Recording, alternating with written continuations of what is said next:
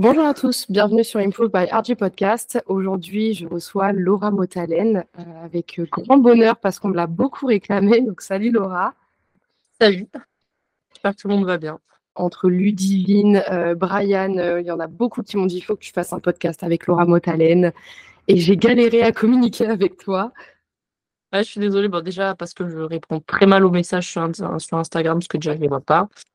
Donc voilà, mais Brian, gros faux cul, hein, parce qu'il me fait souffrir en réhab, mais derrière, il veut que je fasse un podcast. Il va être content d'entendre ça, je pense. J'ai hâte qu'il entende ça. Brian, je ne t'oublie pas, j'ai mal à cause de toi, j'ai mal aux fesses. Alors, on peut commencer. J'ai fait une petite liste de questions et je commence toujours par la même question, bien évidemment. Pour ceux qui ne te connaissent pas, est-ce que tu peux nous faire une petite présentation ?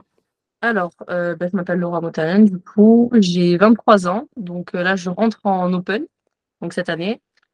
En 2024, du coup, je fais de la force athlétique depuis 2 ans et demi, que je pratique du coup à bon niveau.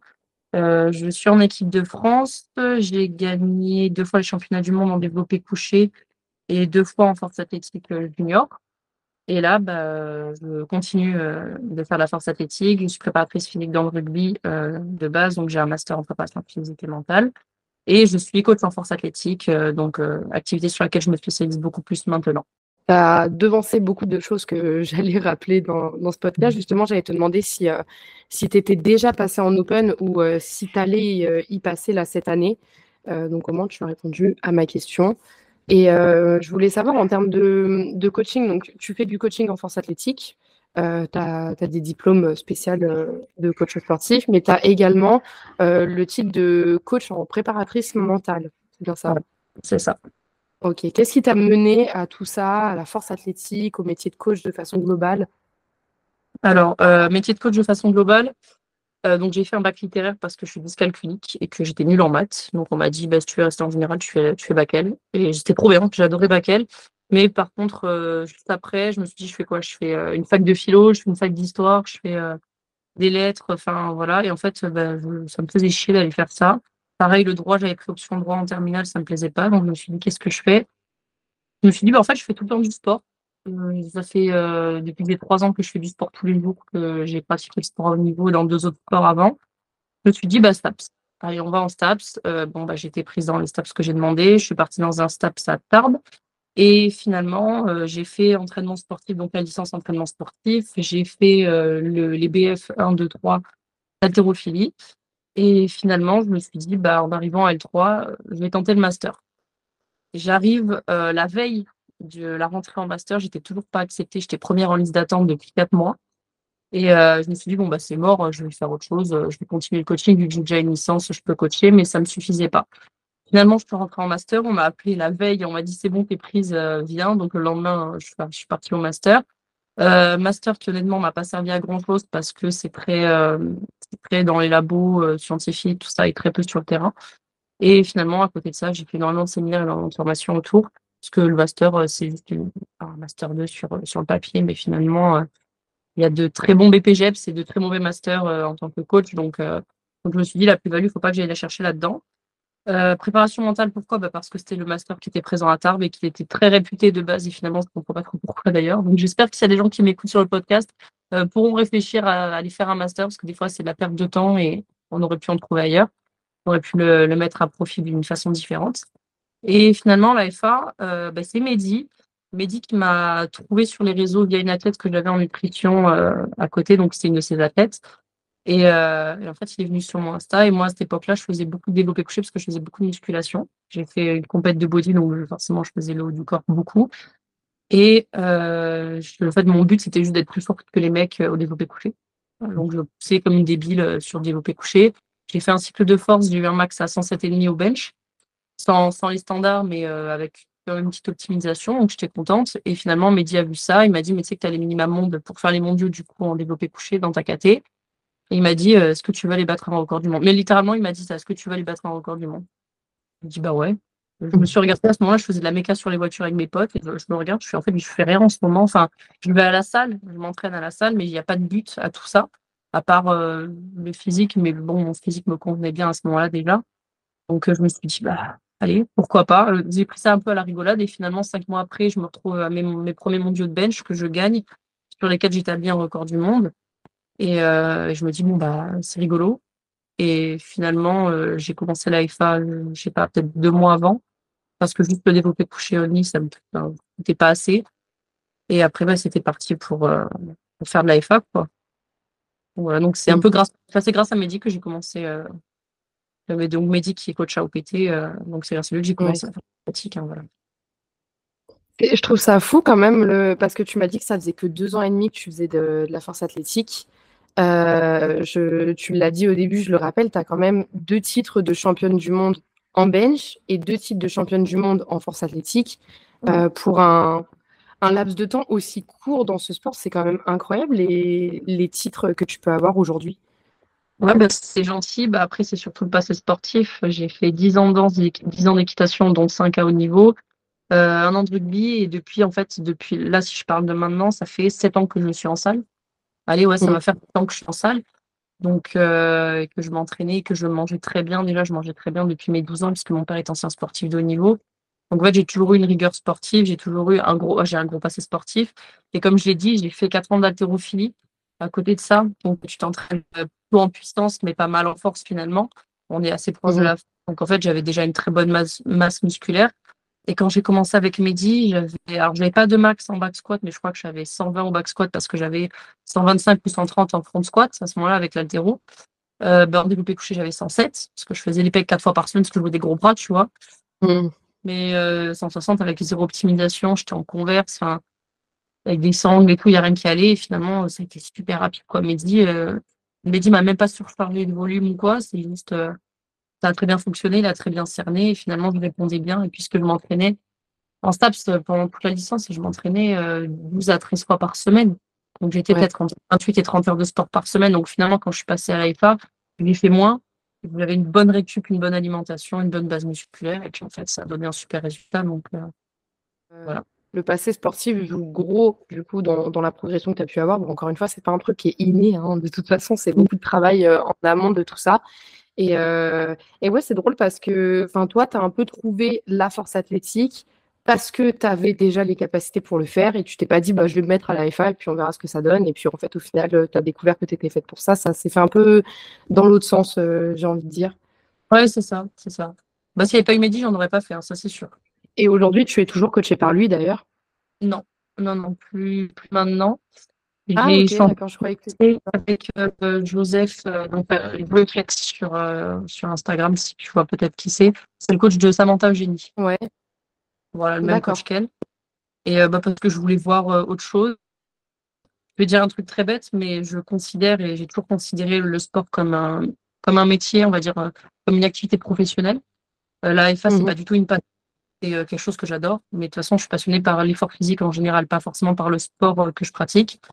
Et en fait, je voulais vraiment une relation 100% pro et pas d'affect. Et ça fonctionnait très bien avec Mehdi, mais j'avais besoin d'aller voir autre chose. Et en fait, j'avais juste besoin de couper complètement les liens parce que je me prenais trop la tête. Je suis super sensible. En fait, je me prenais trop la tête avec le coaching, avec moi, ma façon de réfléchir sur les progs et tout. Et je me suis dit, bah tiens, prends quelqu'un à l'autre bout de l'océan, tu verras jamais. Tu lui parles 4 fois par semaine par message et il te dit, juste c'est bien ou pas ce qu'on fait ou pas, mais je rigole pas avec lui, il y a la barrière de la langue, donc je voulais vraiment une distance, une grosse distance, voilà. Parce que sinon, je travaille dans l'AFA, je fais de l'AFA, ma tête c'est tout le temps AFA, quoi. Donc je voulais quelqu'un vraiment, j'ai même pas l'impression de faire l'AFA actuellement, en fait, c'est ça qui est cool. Et je vais revenir un petit peu sur le bench. Parce que je crois que c'est... Bah là, déjà, l'année dernière, oui, tu n'avais pas fait les championnats de France bench. Tu as décidé d'arrêter le bench only. Quelle est la raison de ça? Je pense que... Bon, déjà, parce que je travaillais en club de rugby, donc je n'avais pas de disponibilité. J'ai pris 2 week-ends dans l'année parce que j'avais les mondiaux et les France. Mais sinon, j'ai un engagement envers un club et je dois m'y tenir. Donc, j'étais 6 à 7 jours sur 7 avec eux. Forcément, je ne pouvais pas. Et surtout parce que je considère qu'être en haut niveau en FA, si je suis en haut niveau en FA, je n'ai pas besoin d'être en haut niveau en bench. Si j'avais que le bench où j'étais forte, ou à haut niveau, je vais faire que du bench. Mais je pense que les deux, avec tous les déplacements, c'est un peu compliqué. L'entraînement, ça ne l'est pas, mais c'est tout le côté déplacement financier, tout ça qui est un peu compliqué. Et je vais dire un truc de plus aussi, et ça, ça va être hyper condescendant pour certaines qui vont écouter le podcast, mais j'ai un bon niveau en belge, actuellement, je ne suis pas la meilleure en belge, je suis allée dans le circuit exam et en circuit belge famille, mais je trouvais dommage d'aller chercher, enfin d'aller prendre la place de quelqu'un sur un podium parmi des nanas qui faisaient que du bench only et qui peut-être n'avaient que ça à haut niveau et qui n'avaient pas le niveau d'aller faire de la FA complète à haut niveau. Donc en fait, quand j'allais sur les championnats, en fait, je mettais 15 kilos aux filles qui étaient derrière moi, quoi. La deuxième, elle se prenait 15 kilos dans la gueule et alors qu'elle s'entraînait toute l'année pour le bench. Et je me suis mise à leur place, je me suis dit en fait c'est chiant, quoi. C'est comme par exemple les France jeunes, j'ai mis, je ne sais plus combien de kilos, mais je crois que j'ai mis une centaine, voire plus de kilos à la deuxième. Et en fait, je trouve ça dégueulasse parce qu'elle mérite plus la première place en France que moi. Parce que ben, moi, je suis déjà en équipe de France, je suis déjà au niveau, c'est un truc dont j'avais déjà parlé. Ce serait bien de faire un espèce de Sheffield de niveau France pour que les athlètes de haut niveau, pour nous dégager du classement et laisser la chance aux athlètes qui méritent de vraiment gagner les France, de les gagner. Parce que par exemple, tu mets une Jade Jacob en 57, elle met 150 kilos à la deuxième, bon, bah, ouais. Ça n'a pas d'intérêt, quoi. On sait qu'elle gagne. En fait, c'est qui va se battre pour la deuxième place, c'est pas intéressant. Donc, c'est pour ça que j'ai arrêté le bench aussi. Il y a des filles qui méritent plus la première place que moi sur ça. Voilà, moi, je suis forte dans les trois, autant aller dans les trois, quoi. Ouais. Bah, tu vois, je me cible directement à ce que tu dis parce que du coup, moi, j'ai fait les France Bench de cette année. Ouais. Et j'ai été championne de France belge du coup en moins de 76. Et tu vois, je me suis dit, en fait, je ne savais pas si tu allais être là. Et non. Je me suis dit, bon, de toute façon, si Laura est là, le débat n'est pas là. Mais moi, tu vois, de toute façon, j'y étais allée vraiment pour m'éclater. J'ai été championne de France, je ne m'y attendais pas du tout, c'était cool. Et pour le coup, tu vois, genre, je me suis vraiment dit, ah, putain, si Laura, elle avait été là, elle m'aurait mis quoi? Elle m'aurait mis 20 kilos, 30, 40 dans la gueule, tu vois, genre. Ça n'a pas d'intérêt que j'aille faire les France. Enfin, ça se fait pas pour les filles qui sont en France. Tu mérites d'être championne de France en bench. Moi, j'y vais. Enfin, j'ai quoi à gagner? J'ai rien à gagner. Enfin, on sait que j'ai un bon bench, mais voilà, j'ai pas besoin d'un titre. J'ai pas besoin de. Enfin voilà, autant laisser le mérite aux autres, quoi.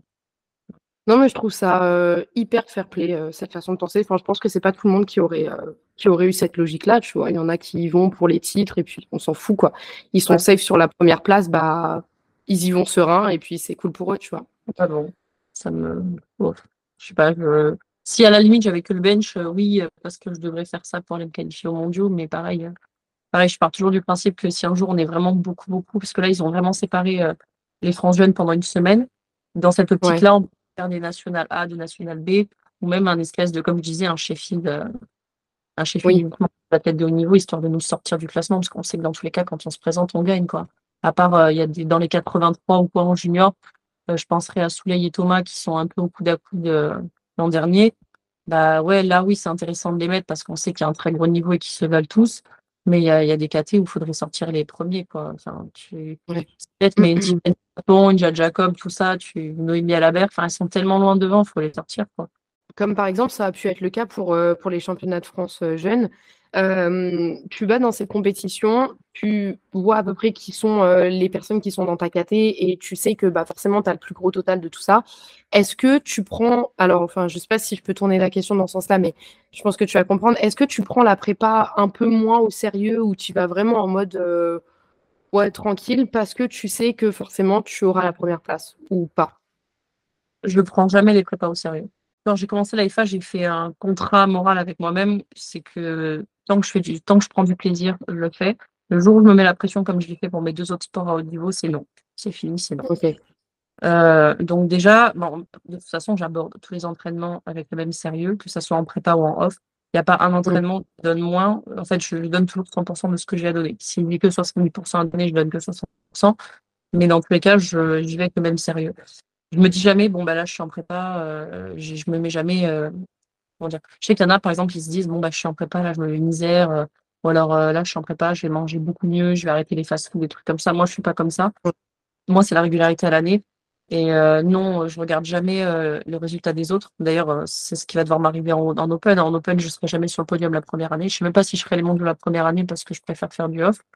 Mais quand j'arrive à une compétition, que je sois première favorite ou huitième favorite, Mon fond, en fait, c'est la compète, c'est moi contre moi, c'est mes perfs contre mes perfs, et c'est moi face à moi le jour J avec ce que je peux donner le jour J, en fait. Donc, finalement, c'est pareil, les mondiaux, c'est ce qui m'est arrivé cette année. Je suis arrivée blessée, j'avais pas mes affaires parce que ma valise avait été perdue, donc j'avais rien. Vraiment, je suis arrivée comme une touriste sur les mondiaux. Voilà. Et en fait, de toute la compétition, j'ai pas regardé une seule fois le tableau. Et je ne savais pas combien était mon classement au proviseur, en fait. Je ne savais pas. Et même en allant sur mon dernier délift, je ne savais même pas que j'avais déjà gagné, parce qu'apparemment, j'avais déjà gagné. Enfin, c'était le cas. Et j'y suis allée en me disant, de toute façon, je continue à donner 100%, et puis on verra, quoi. Et puis, j'aurais été contente. Si j'avais fait quatrième, j'aurais été très contente, même si quatrième, c'est la pire place qu'on puisse avoir, je pense. Mais je me suis dit, en fait, c'est trop bien. C'est trop bien, je vais aller au bout. Et après, on m'a dit que j'avais gagné. Cyril m'a dit, quand je suis sortie du plateau, je lui demande, j'ai gagné? Il m'a dit oui. Et là, c'était, on va dire, la cerise sur le gâteau, mais le gâteau me suffisait très bien, quoi. D'accord. Voilà.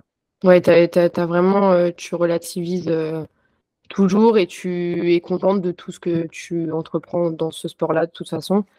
Ça, c'est un truc, j'en avais beaucoup parlé avec Théo sur un podcast qu'on avait fait. L'avant-dernier podcast, et tu vois, il m'expliquait un peu la même chose, que lui, en fait, c'était hors de question de se mettre la pression, et que quoi qu'il arrive, tu vois, il essaierait d'être satisfait du résultat qu'il donne, parce qu'en fait il donne tout le jour J, et je trouve que c'est une bonne façon de penser, parce qu'aujourd'hui, je pense que tu es témoin de tout ça aussi, c'est qu'il y a énormément de gens qui se sont mis à la FA récemment, beaucoup de nouveaux athlètes, et justement beaucoup de trucs dans le sens où ils jouent leur vie, tu vois. Ouais.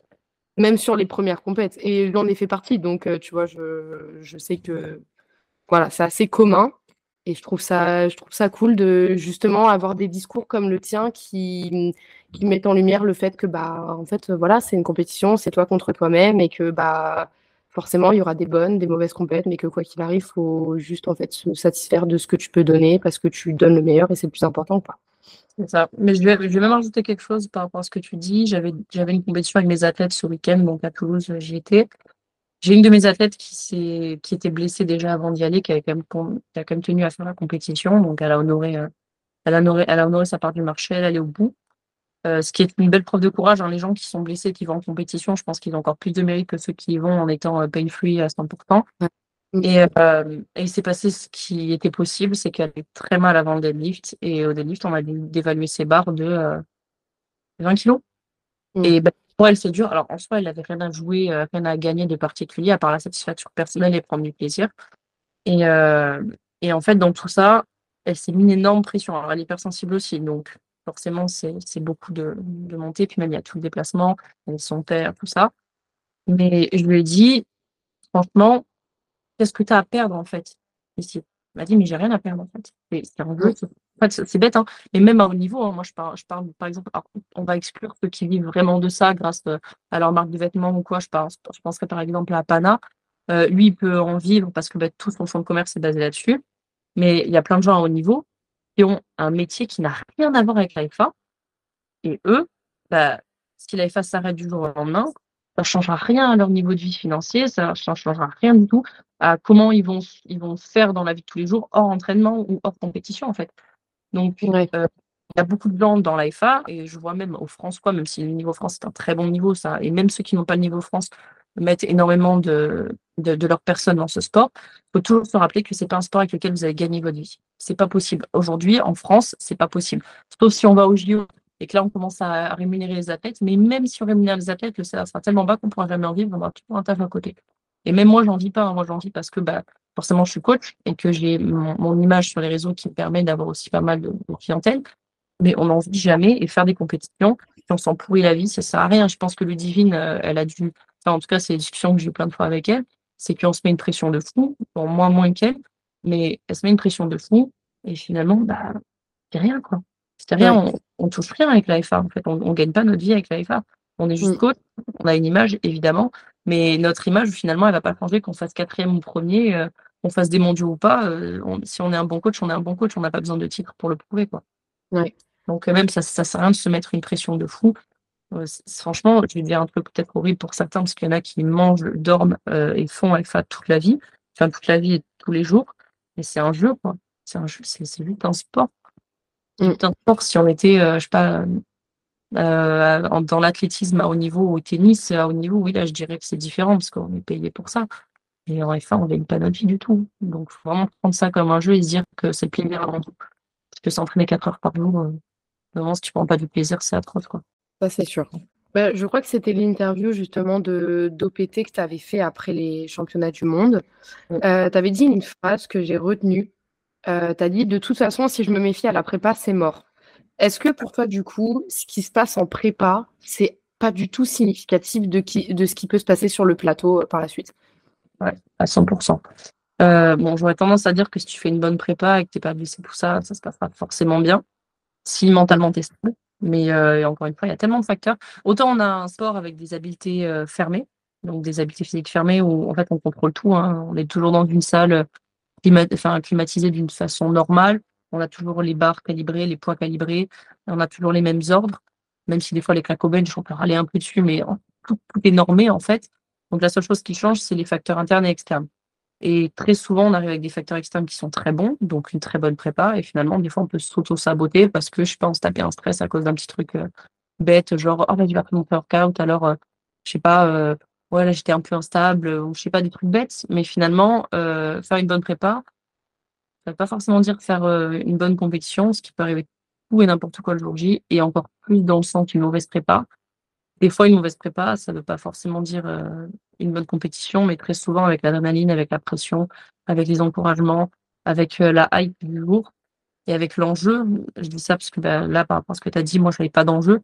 C'était pour les France. Je me suis dit, bah, fournis ce que tu as à fournir ce jour-là. Et je l'ai fait et ça a marché, quoi. Alors, ouais. Encore une fois, j'ai mon squat qui était, je ne sais même plus à combien j'étais, mais j'étais avec un très bon squat. Je crois que j'ai fait 190, sachant que mes premiers mondiaux, j'ai fait 200 en squat. Et là, par exemple, à mes mondes de cette année, j'étais blessée, j'ai fait 182, quoi. Ouais. Et j'ai pas passé 160 dans la prépa. Le terre, pareil, j'avais passé dans les 4 mois précédents, j'ai passé 210, c'est tout. Et le jour de la compète, j'ai fait 227 et j'ai ouvert à 2,07, je crois. C'est ça, ouais, 207, j'ai ouvert. Donc finalement, avec la hype et l'adrénaline, bah, c'est monté. C'est monté parce que ça devait, parce que je m'étais convaincue que de toute façon, il fallait. Dans la salle de show, je me répétais, je me chantais la Marseillaise. Je chantais la Marseillaise, je me le répétais tout le long. Et finalement, c'est passé. Alors que si je m'étais fiée à la prépa, comme en France, j'aurais fait, je crois, selon mes estimations, j'avais dit par rapport au placement, je devais faire 6 ou 5e, quoi. Oui. Donc voilà, donc finalement, une mauvaise prépa, faut pas. La prépa, c'est la prépa, la compète, c'est la compète. Il faut mettre une séparation entre les deux. Ce qui se passe le jour J, ça se passera comme ça se passera, quoi. Faut donner le meilleur. Je pense que ta dernière prépa pour les mondes, justement, en témoigne beaucoup. Hier, quand j'ai fait mes recherches là, pour faire les questions, j'ai lu le post de cette prépa. Je me suis dit, c'est quand même dingue, quoi. Il était tout arrivé en même temps sur cette prépa. Et pour autant, tu as décroché un titre, tu as réussi à faire une compète vraiment propre. Et t'en parlais tout à l'heure, justement, quand tu disais que tu l'as joué jusqu'au bout et que tu n'as pas regardé les tableaux, les concurrentes et tout. Donc, c'est pour ça que j'ai voulu mettre cette question aussi, parce que je me suis dit... je pense que tu as un des meilleurs exemples en termes de prépa et de ce qui s'est passé sur le plateau après. Ben ouais, franchement, c'est cool. Ben après, moi, je me laissais porter hein, ce jour-là. Heureusement, il y a eu Mehdi toute la prépa qui m'a supporté là-dessus parce que je pense que pour lui, ça a été en tant que coach la pire prépa qu'il a dû faire avec quelqu'un. Hein, j'espère qu'il n'y en aura pas de pire ou qu'il n'y en a pas eu de pire en tout cas. Et les coachs de l'équipe de France, ils sont quand même très, très bons, quoi. Très bon, ce jour-là, je leur ai dit, les gars, moi, je vous fais confiance, faites-moi gagner. En fait, je leur ai vraiment dit ça. Je leur ai dit, moi, je veux gagner, c'est les moyens utilisés. Et en fait, pareil, on a fait l'impasse sur le 3e squat. Parce que si je faisais le 3e squat, honnêtement, vu comment j'avais mal après le 2e, je pense que je faisais même pas le deadlifting derrière. Donc, on a fait l'impasse. Ouais. Est-ce que ça va quand même suffire à un 182 au squat? On dit, t'inquiète. Et finalement, ça a suffi. Ils ont fait ce qu'il fallait. Donc, c'est même pas de moi, hein, c'est juste... je me suis laissé porter, je leur ai fait confiance. Donc, merci Mehdi, merci les coachs de l'équipe de France, quoi, c'est surtout ça. J'ai vu aussi que tu étais atteinte d'endométriose. Ouais. Comment tu le gères au quotidien avec un sport, justement, comme la FA? Je le subis. En fait, comme j'ai toujours eu mal dans tous mes sports, depuis mes 15 ans, j'en souffre, quoi. Donc, je m'en fous, quoi. En vrai, hein, je m'en fous. Je prends même pas de traitement. C'est même pas ça le plus dur, c'est que je suis aussi atteinte, j'ai Parkinson et de l'épilepsie et des problèmes cardiaques. C'est surtout ça qui me gêne. Je fais souvent des crises, mais ça, c'est selon le stress. Donc, Enfin, j'arrive à quand même vachement gérer le stress. Mais l'endométriose, en soi, il y a des jours où tu peux pas, quoi. C'est tout. Ouais. Des jours où c'est non, des jours où c'est oui. Bah, quand c'est oui, j'y vais. Quand c'est non, bah, je peux pas y aller. Des fois où je suis tellement mal que je peux même pas me lever de mon lit. Bah, c'est comme ça, hein. C'est la vie, j'ai envie de dire. Je suis pas la seule, je serai jamais la seule. Il y en a plein. Il y en a pour qui c'est même pire que ça. Donc, j'ai envie de dire, c'est comme ça. Est-ce que tu as des élèves à toi aussi qui sont atteints d'endométriose ? Ouais. Et je pense que... Alors, je vais dire un truc horrible, mais j'en ai une partie qui est sous traitement hormonal, j'ai une autre partie qui ne l'est pas. J'en ai une même qui est en train d'arrêter. Et franchement, pour les capacités médicinales actuelles, vaut mieux même pas prendre de traitement. Donc, et je vais me permettre aussi de faire une petite sensibilisation là-dessus. Si vous avez des douleurs de règles, donc déjà, c'est pas normal. Si vous avez mal, c'est pas normal. Surtout s'il y a des jeunes femmes qui m'écoutent. C'est pas normal. Il faut chercher ce qu'il y a, déjà. Et si vous pouvez conseiller un truc, c'est éviter l'hormonal au maximum. Et même le stérilet en cuivre. Si vraiment vous n'en avez pas besoin, si vous n'avez pas la nécessité. Merci Hubert. Si vous n'en avez pas la nécessité, ne le mettez pas en cas de doute. Parce que moi, c'est le stérilet en cuivre qui m'a aggravé l'endométriose. Et du coup, maintenant, mon endométriose, est partie de balader sur mes ligaments utérins et adducteurs. Et, donc mes rotateurs internes et externes. Donc j'ai l'endométriose qui est partie un peu partout. Dans le digestif aussi, j'ai développé la maladie de Crohn à cause de ça. Et en fait, c'est chiant, quoi, parce que si j'avais su, j'aurais pas mis de stérilet en cuivre, tout simplement. Et il faut jamais lâcher le diagnostic. Vraiment, si on vous dit non, il n'y a rien, il n'y a rien. En fait, faites des diagnostics, les IRM, les échos, faut en faire plusieurs avec plusieurs personnes. C'est chiant, c'est long. Mais j'ai eu beaucoup trop d'impact vis-à-vis de mon stérilet et de la pilule que j'ai pris avant. Si je ne les avais pas pris, je sais que j'en serais pas là au niveau de l'endométriose. Donc voilà, c'est pas normal d'avoir mal, il faut vraiment lutter là-dessus et éviter l'hormonal au maximum. Ouais, justement, je voulais qu'on dérive un petit peu justement sur ce côté un peu plus prévention, parce que je sais que c'est un sujet qui est encore un peu... c'est pas... Tabou, c'est pas le mot, mais tu vois, il y a beaucoup de femmes qui souffrent d'endométriose et en fait, je trouve que en termes de médecine, bah, il n'y a pas énormément d'avancées par rapport à ça et il y a encore trop d'impasse sur le truc en mode bah c'est pas grave quoi. Ouais, c'est ça. C'est surtout le t'as mal, mais c'est normal d'avoir mal. Non. Oui, non. Voilà. Avoir des petites tensions dans le ventre gonflé, le dos qui tire, je suis d'accord. Mais mal au point d'en pleurer, de se tordre de douleur, de ne pas pouvoir marcher, d'être plié en deux. Non, bah non, en fait, non. Et moi, c'est ce qu'on m'a dit. Hein. On m'a dit 7 ans, pendant 7 ans, à chaque fois que j'ai dit que j'avais mal, j'avais des problèmes. Je dis, t'inquiète, c'est normal, t'inquiète, c'est pas grave. Prends un spasson. Te faire foutre, le spasson, ça ne marche pas. Le tramadol, ça ne marche pas. À un moment, voilà. Ouais, c'est le diagnostic un peu plus loin dans tous les cas, quoi. Ouais, c'est ça, exactement. Hubert, ton truc, il pue, je vais te reposer, je suis désolée. Du coup, tu m'as parlé aussi de maladie cardiaque et de Parkinson, c'est ça ? Ouais. C'est quelque chose que tu as toujours eu, ça s'est déclenché à un certain moment de ta vie ? Alors, pour les maladies cardiaques, c'est héréditaire, donc oui, je l'ai toujours eu, j'ai toujours su que j'avais ça aussi. Après, en fait, comme j'ai dit, tout est vraiment lié au stress ou à la fatigue. Donc c'est un truc que j'arrive à quand même contrôler. Je prends pas de médication non plus là-dessus parce que bah, j'aime pas les médocs en fait, tout simplement, ça me fait chier d'en prendre. Et le truc qui m'a le plus gênée, le truc qui m'a le plus gênée, je dirais, c'est je sais même pas si c'est Parkinson ou l'épilepsie, on n'arrive pas vraiment à le dissocier sur mes crises, mais ça c'est un truc chiant parce que bah, par exemple aux mondiaux, peut-être qu'il y en a qui ont vu le live. J'ai fait un espèce de blackout où je me suis mise à trembler à la remise des prix. Et je me suis mise à trembler énormément. Et en fait, elle a commencé à avoir blanc, noir, tout ça. Et il y avait une fille à côté de moi. Si je ne me trompe pas, je crois que c'est l'italienne, c'est Sylvia Burton qui était à côté de moi. Elle m'a tenue. Et en fait, on m'a assis sur une chaise. Et là, je ne voyais plus rien. En fait, pourtant, c'était un moment où j'avais plus de stress, mais ça redescendait. Et en fait, quand tu as des montées d'émotions et des redescentes d'émotions, surtout par exemple après une grosse barre, en fait, l'émotion refait tout descendre. Et c'est là qu'en général, le système nerveux, il part un peu en couille. Alors, il y a des gens qui m'ont dit « Oui, c'est une crise de panique. » Non, j'ai fait les tests neuro. Je vous assure que ça n'en est pas. Et finalement, je pense que c'est ça qui m'a le plus gênée. Il y a aussi une partie un peu chiante là-dessus, c'est que j'ai fait pas mal de traumas crâniens. Et apparemment, ça a vachement aggravé le côté crise d'épilepsie. Apparemment, c'est ce qu'on m'a dit. Je suis pas spécialiste en neurologie. Moi, je répète ce qu'on m'a expliqué. Mais voilà. Mais c'est surtout ça qui est évident après... c'est comme ça, hein, j'ai envie de dire, il y en a qui ont d'autres soucis. Voilà, c'est un peu comme, c'est con, mais c'est comme une myopie, quoi. T'es myope, bah, tu mets des lentilles, tu mets des lunettes, voilà. Hein, c'est... Ouais. Quoi, ça va, hein, je suis pas à plaindre non plus, hein, tout va bien. Ouais, tu arrives à adapter de toute façon en fonction de ton mode de vie, même dans le sport. Au final, c'est pas si gênant que ça.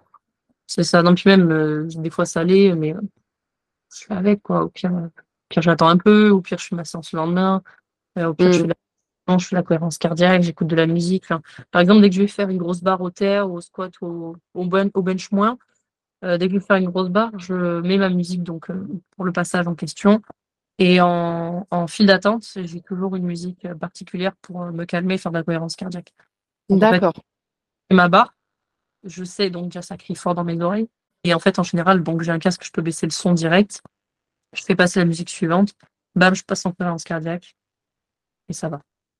D'accord. Est-ce que tu peux nous parler justement de la cohérence cardiaque? Qu'est-ce que c'est? Comment tu le mets en place? Alors déjà, je dirais qu'il y a plusieurs façons de le faire. C'est un peu comme en préparation mentale, il y a plein de techniques que chacun s'approprie.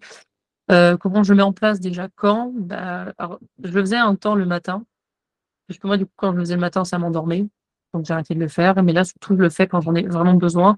Quand, par exemple, je vais travailler, il y a un truc qui me fait péter un plomb parce que, je sais pas, j'attends un truc important et on me l'a pas envoyé à temps. Ou alors, je sais pas, j'ai un athlète qui me fait péter un plomb des fois. Enfin, c'est bête, hein, mais ça arrive, hein, je suis désolée. Mais des fois, j'ai des athlètes et je me dis, mais enfin, soit j'arrive pas à leur expliquer, soit ils veulent pas comprendre. Mais des fois, je me dis, waouh, je vais m'énerver. Donc là, cohérence cardiaque, bam. Et ça va être beaucoup avec la musique, moi, plutôt. Donc, c'est un nom en plus, je me souviens plus comment ça s'appelle. Mais ça va vraiment être essayer de comprendre, de ressentir déjà ma respiration, mon cœur forcément, et sentir que tout s'apaise et que tout est sous contrôle et surtout, tout est un flow en fait, tout est relié. Vraiment ma tête, mon cœur, ma respiration, ce que je vis à ce moment-là, même les sensations aussi. Après, c'est pas juste de la cohérence cardiaque, c'est tout, c'est de la prise de conscience. Et ça m'aide énormément, donc franchement, c'est un truc, si vous ne connaissez pas, faites, c'est très cool. Surtout pour les hypersensibles et les hyperactifs aussi, parce que je suis hyperactive. Et ça, c'est un truc qui m'a vachement aidé. Voilà. Et tiens, tu parles d'hypersensibilité. C'est bien parce qu'en fait, j'ai une liste de questions, mais on parle de tellement de trucs que ça me fait dériver sur plein de trucs. Et du coup, j'ai plein d'autres questions qui me viennent à l'esprit. Tu as parlé d'hyperactivité, d'hypersensibilité. Moi aussi, j'ai pas eu de diagnostic tout fait, il faudrait que je le fasse, mais je soupçonne être hypersensible. Et tout à l'heure, tu me disais que tu avais des athlètes qui étaient hypersensibles aussi. Quel comportement tu remarques entre un athlète qui est hypersensible et un athlète qui ne l'est pas, par exemple? Est-ce qu'il y a vraiment des différences très distinctes? Très distinctes, oui et non. En fait, ça va vraiment dépendre des gens. Alors, chez les femmes, c'est différent. En plus, je suis une femme dans le coaching. J'ai aussi cette casquette de... comme je suis une athlète de haut niveau, mes athlètes voient en moi quelqu'un de très compétent. Sachant que l'athlète de haut niveau, ça ne veut pas dire être un bon coach. Et des fois, ça m'embête parce qu'on me dit « Ouais, vu que tu es championne du monde, je vais être coachée par toi. » Non, ça se trouve, je suis une coach de merde, en fait. Je ne dis pas que je suis une coach de merde ou une très bonne coach, mais c'était pas un crédit, en tout cas, d'être championne du monde. Et souvent, on me donne le bagage émotionnel. Très souvent, mes athlètes sont là avec leurs émotions, avec leur stress, leur joie, leur tristesse, leurs appréhensions, leurs peurs. Ils me font bah, tiens, en fait. Et des fois, c'est bien. Et puis c'est oh, je suis content d'être là à la compétition. Ou alors oh, je suis content d'être là, j'ai fait un PR. Et des fois, c'est oh putain, semaine prochaine, c'est RPE8, c'est RPE9. J'ai peur, non mais j'appréhende, putain, en plus j'ai pas dormi, j'ai loupé 1 heure de sommeil, en plus je me suis pas bien hydratée parce que j'ai pas pu, en plus je suis allée marcher. Et en fait, tu vois rapidement si la personne, elle suranalyse tout, si elle ressent tout, ou elle pressent tout, parce que c'est aussi ça, c'est beaucoup d'anticipation quand quelqu'un est hypersensible. Il va aller se projeter énormément dans le passé, enfin dans le passé, dans le futur, pardon, et dire, ah ouais, mais là j'aurais ça, non mais là j'aurais ça, puis en plus j'ai ça. Et puis pareil, l'hypersensibilité, pareil, j'ai une athlète en streetlifting qui n'a pas été diagnostiquée que ce soit, je suis sûre qu'elle est hypersensible. C'est vraiment tout est une agression quand il y en a trop. Le bruit, la lumière, le fait de parler. Pareil, les interactions sociales, au bout d'un moment, la batterie sociale, c'est off, complet, mais même au bout d'une heure ou deux, des fois, moi, il y a des semaines où je ne peux pas voir les gens. Je peux pas, en fait, j'arrive pas. C'est trop. Pareil, les compétitions, là, je vais encore dériver sur un truc, mais quand vous allez en compétition et vous savez que vous êtes hypersensible, ou du moins si vous pressentez que vous l'êtes, Gardez votre casque sur la tête ou vos écouteurs sur les oreilles. Pendant la compétition, si vous attendez pour votre pesée ou quoi, ou même si vous voulez regarder une compète et que vous passez le soir ou quoi, essayez de vous isoler au maximum ou de faire des sorties dehors, en dehors du gymnase, en dehors de la salle de compétition. Parce que tout ça, en fait, ça vous fatigue. Ça fatigue la capacité attentionnelle. Et le truc dans tout ça, c'est que le coaching, mon coaching vise à aussi aider mes athlètes à appréhender ça, de vraiment dire ok, là, tu sais que tu vas avoir une grosse, un gros RPE. Essaie peut-être de te poser un peu avant d'aller à la salle. Essaie de ne pas enchaîner pendant le taf, la salle. Bon, si vraiment il y a une contrainte de temps, vas-y. Mais si tu arrives à te poser une demi-heure dans la voiture, écouter de la musique calme, fermer les yeux, t'imaginer faire tes reps ou t'imaginer réussir, ou alors juste regarder un truc à la con, une série, une vidéo YouTube, tout ce que tu veux, mais en fait couper. Et savoir en fait ce qui permet de couper et ce qui permet d'abaisser en fait le niveau de stimulation de la personne. Donc je dirais qu'entre un athlète hyperactif ou pas, bon déjà ça se voit assez rapidement, mais je vais dire un truc horrible, mais moi les hyperactifs, j'ai tendance à leur dire, et c'est par exemple ce qui s'est passé ce week-end avec l'athlète que j'avais, à un moment il me disait au moins que je valide la première barre. Hein.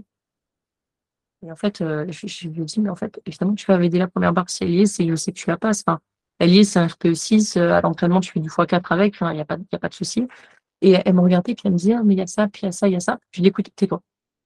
C'est vraiment ça, hein. C'est exactement ce qu'on m'a dit d'ailleurs aux mondiaux, Cyril, ce qu'il m'a dit, tais-toi. Parce qu'il y a trop de bruit dans la tête. Et des fois, juste, c'est, oh, c'est bon, stop. Tu te calmes, tranquille, ça va. C'est vraiment, c'est bête, hein, ça peut paraître violent, mais stop, en fait. C'est là, tu sais, ça monte, quand tu sens que ça monte dans la gorge, là, et que t'en as des frissons, t'as la respiration qui remonte dans la cage thoracique, tout ça, c'est juste, oh, stop, ça va.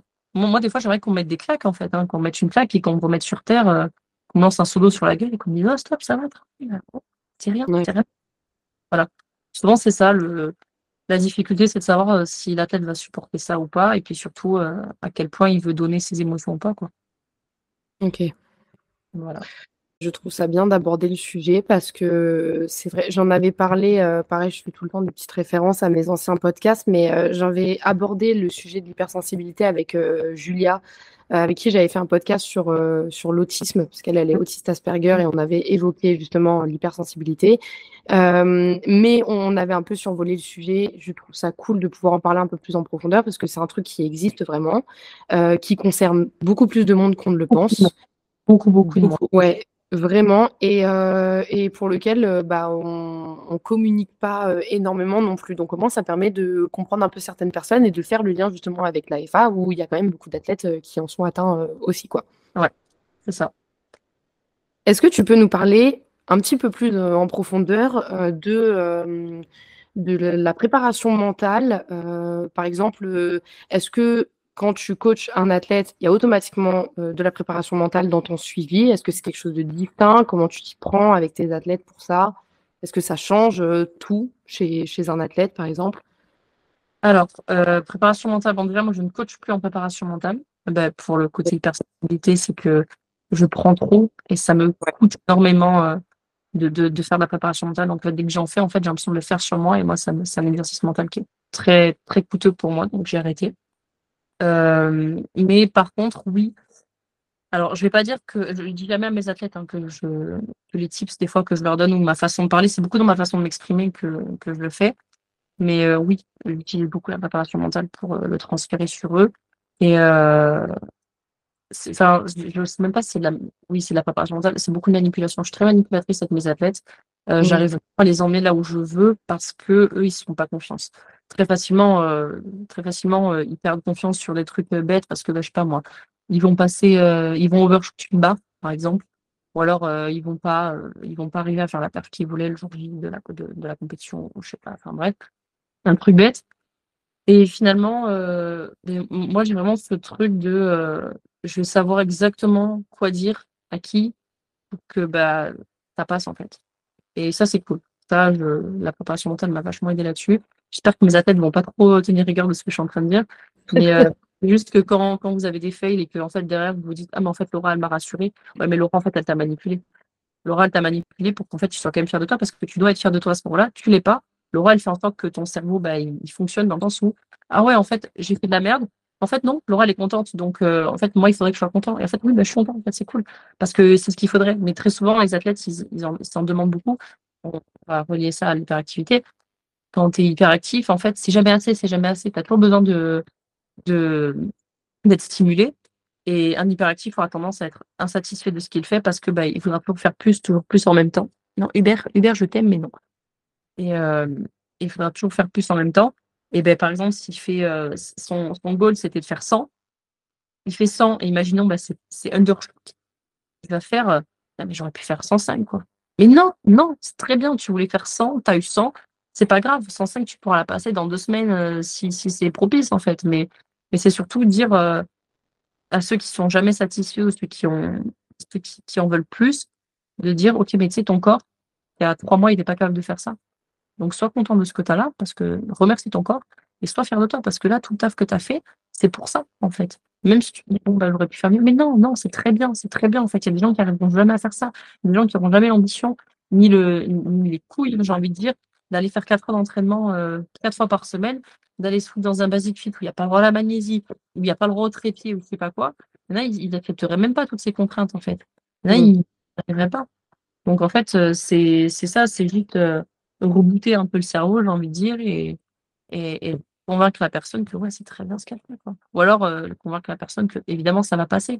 Si tu as fait ça à l'entraînement il y a 2 semaines, évidemment qu'à cet entraînement-là, tu feras mieux, tu y arriveras parce que tu en as les capacités. C'est de la manipulation limite, hein. Franchement, c'est un mot qui est très, très péjoratif dans le langage commun, mais finalement, non, la manipulation, ça peut être un bon escient aussi, quoi. Mmh. C'est ce que tu as mis en place avec Ludivine aussi? Ouais, alors la prépa mentale, ouais, bah, c'est l'époque où j'en faisais encore. Et ben ouais, Lulu, c'était un peu ça. Après, honnêtement, ben, je suis désolée, j'ai très peu de filtres là-dessus. Pour moi, c'est pas inné d'être athlète de haut niveau, mais tu as quand même le potentiel ou pas. Des gens qui pourront mettre tout ce qu'ils veulent en place, ils seront jamais athlètes de haut niveau parce que ben, idéologiquement, ça marche pas. Ouais. Ou alors, ils n'ont pas de truc. Ils n'ont pas de truc en plus. Tu peux te le créer, tu peux te créer un truc en plus, mais pour moi, ça y est ou ça y est pas, Ludivine, ça y est, quoi. Ça y est, il y a beaucoup de croyances, elle avait beaucoup de croyances limitantes, mais il y a beaucoup de croyances limitantes et elle en avait beaucoup, mais pour moi, elle a un supplément d'âme, en fait, elle a un truc en plus, quoi. Les athlètes de haut niveau, je pense qu'ils ont tous un truc en plus. Ouais. Si c'est sur la rigueur, si c'est sur l'état d'esprit, si c'est sur la façon de s'entraîner, si c'est sur la façon d'être exigeant envers soi-même, je pense qu'il y a énormément de facteurs. Mmh. Donc elle, du coup, tu penses que donc elle avait déjà bien évidemment le potentiel pour devenir ce qu'elle est aujourd'hui et que bah, la prépa mentale a juste créé une sorte de boost en plus pour lui permettre de croire plus en elle et d'y arriver plus facilement, quoi. Ça, c'était Journal, hein. C'était Journal, ouais. Ça le bouton, en fait. Et d'ailleurs, je crois que c'est un de mes plus beaux souvenirs en force athlétique, ça, en tant que... C'est même pas en tant que préparatrice mentale ou en tant qu'athlète, c'est vraiment en tant que copine de Ludivine. C'était ses France, où elle a passé pour la première fois les 200 au terre. Et je me souviens qu'on avait bossé ensemble en février, et je crois que c'était en avril, puis on avait des championnats de France. Et je me souviens être allée la voir avant son terre, et je sais qu'elle voulait cette barre des 200, et elle me disait... ouais, mais je vais y arriver, je sais que je vais y aller et tout. Et en fait, elle est arrivée sur la plateforme avec le sourire pour la première fois. Elle avait le sourire en arrivant sur la plateforme. Ça. J'en ai encore des. Franchement, j'en ai la chair de poule, tu vas me le raconter. Et elle dit. Enfin, elle m'a dit avant, de toute façon, je vais les arracher. Je crois qu'elle m'a dit un truc comme ça. Et quand elle passe sur la plateforme, quand elle arrive, moi, je lui parlais. Je lui disais, fais-toi confiance, parle-toi. Je lui hurlais, parle-toi. Et en fait, tu vois qu'elle arrive avec le protégeant sur le côté, elle sourit. Et là, elle met son protégeant et là, tu la vois se parler. Et là, il se passe ce truc où tu te dis, putain, ça y est, elle a trouvé. Elle a trouvé le bouton. Elle a trouvé le truc, tu vois, elle a capté. Et là, bon, elle te soulève les 200, mais je crois que c'est la plus belle heure que j'ai vue de ma vie, alors que 200 pour Ludivine, maintenant, c'est rien, j'ai envie de dire. Mm. Et 200 en soi, des 200, on en voit plein, on en voit bien plus, mais je sais pas, ce jour-là, je me suis dit, ok, putain, j'ai quand même bien aidé quelqu'un et le truc que j'avais vu en elle 2 mois auparavant, il est bien là, quoi. Ouais. J'ai pas la science infuse, je savais qu'elle avait un truc, mais j'ai pas la science infuse, donc je peux pas dire vraiment s'il y en avait un. Mais là, à ce moment-là, j'ai fait OK. Ouais. C'est quelqu'un, enfin, il y a quelque chose au fond. Quoi. J'en ai déjà beaucoup parlé avec elle de la préparation mentale, mais je trouve ça bien d'avoir ton point de vue parce que moi, elle m'a raconté, tu vois, de son point de vue à elle, comment vous avez travaillé ensemble. Je trouve ça bien d'avoir justement le tien sur justement ce que tu as vu en elle, comment tu as appliqué ton travail sur elle et comment tu as vécu les choses avec elle. Non, mais c'est vraiment comme ça que j'ai ressenti. Bah, après, c'est peut-être le côté hypersensible qui m'a fait ressentir ça comme ça. Mais là où c'était très simple avec Ludivine, c'est juste que c'était vraiment de la conscience d'elle-même. Parce que je me souviens, elle avait peur, en fait. Elle avait peur d'aller faire ses bars et elle n'avait pas... comment dire elle n'utilisait pas cette audace qu'elle a maintenant. Ah non, elle est audacieuse, Ludivine. C'est ça qu'il faut. Mais à l'époque, en fait, elle ne se trouvait pas assez. C'était un peu le syndrome de l'imposteur, hein, finalement. Maintenant qu'elle a des... J'espère qu'elle se rend compte de la tête que c'est. Mais à cette époque-là, en soi, elle n'avait rien. Hein, je dis rien, mais c'était déjà une très bonne athlète. Elle avait déjà des très bonnes perfs. Mais elle n'avait rien qui lui avait prouvé qu'elle était faite pour ça et qu'elle méritait, d'être une grande athlète. Enfin, en tout cas, qu'on lui dise que c'est une grande athlète et qu'elle se le dise aussi. Et à part... franchement, je n'ai pas fait grand-chose, hein, à part lui remettre les idées en place, lui dire qu'il fallait juste qu'elle se ressente physiquement et qu'elle ressente tout, de la pointe de ses pieds au haut de sa tête, ou des doigts, en fait. Finalement, il n'y a pas eu grand-chose à faire. Hein. L'autoconviction, du discours interne, du dialogue interne, pardon. Et puis c'était parti, en fait. Hein. C'était parti. Dernière petite question. Si tu avais quelqu'un à me recommander d'avoir sur le podcast, parce que tu trouves qu'il a des choses à raconter, que c'est intéressant ou quoi que ce soit, qui ça serait ? Julie Brion. Julie Brion, de mes athlètes en street lifting, donc elle a fait deuxième au championnat du monde de street lifting, donc là en 31 septembre, c'est ça. Julie Brion, en fait, bon alors c'est un peu le même profil que Ludivine, c'est un peu bête, mais c'est un peu le même profil que Ludivine. Elle essaie de donner une image de quelqu'un qui a confiance en elle, ou du moins qui se fait confiance et qui se considère comme une très bonne athlète, mais je sais qu'au fond d'elle, il y a un syndrome de l'imposteur de fou. Et qu'elle a l'impression de ne pas être légitime. Et donc, ça fait quoi ? Ça fait un peu plus d'1 an qu'elle a lancé le street lifting. Donc, elle est déjà deuxième mondiale, ce qui est énorme. Elle est passée pas loin de la première place. Et en fait, c'est une nana qui a des capacités de fou. Et c'était autant en street lifting qu'en power. Mais c'est une fille qui a comment dire, cette hypersensibilité aussi. Elle a ce truc en plus. Elle a ce truc en plus qui fait que ça sera une athlète de haut niveau. C'est une athlète de haut niveau. Et ça a toujours été une athlète de haut niveau malgré son auto-perception. Donc, je te dirais Julie Brion, sans hésiter. Ok, ça marche. Bah écoute, je note. Et à chaque fois, on me donne des noms que je ne connais pas et je trouve ça trop bien. Streetlifting, j'ai jamais eu personne sur ce sujet-là. Je ne connais pas du coup ton athlète et ça serait cool justement de pouvoir développer un peu plus ce sujet-là avec cette personne. Donc, je note. Super. Très bien. Ben, merci beaucoup. Eh ben, merci à toi, Laura. Je suis hyper contente d'avoir fait ce podcast avec toi. On a pu aborder plein de sujets. Donc, nickel. J'ai bien fait de persister pour te contacter et d'avoir écouté Brian et Ludivine, du coup. Merci pour ta présence. Je rappelle qu'on peut te suivre, du coup, sur tes réseaux sociaux. 9h29. Très facile à trouver, du coup. Insta, TikTok, il me semble, aussi. Ouais, TikTok, j'y suis plus. Je suis surtout sur Insta, ouais. Ok, donc surtout Instagram à 9h29. Vous pouvez également suivre le podcast et également le compte Instagram du podcast, donc Improve by RG Podcast, ainsi que mon compte personnel rouge-ln-trainer-du-bas. Et on se retrouve bientôt dans un prochain podcast.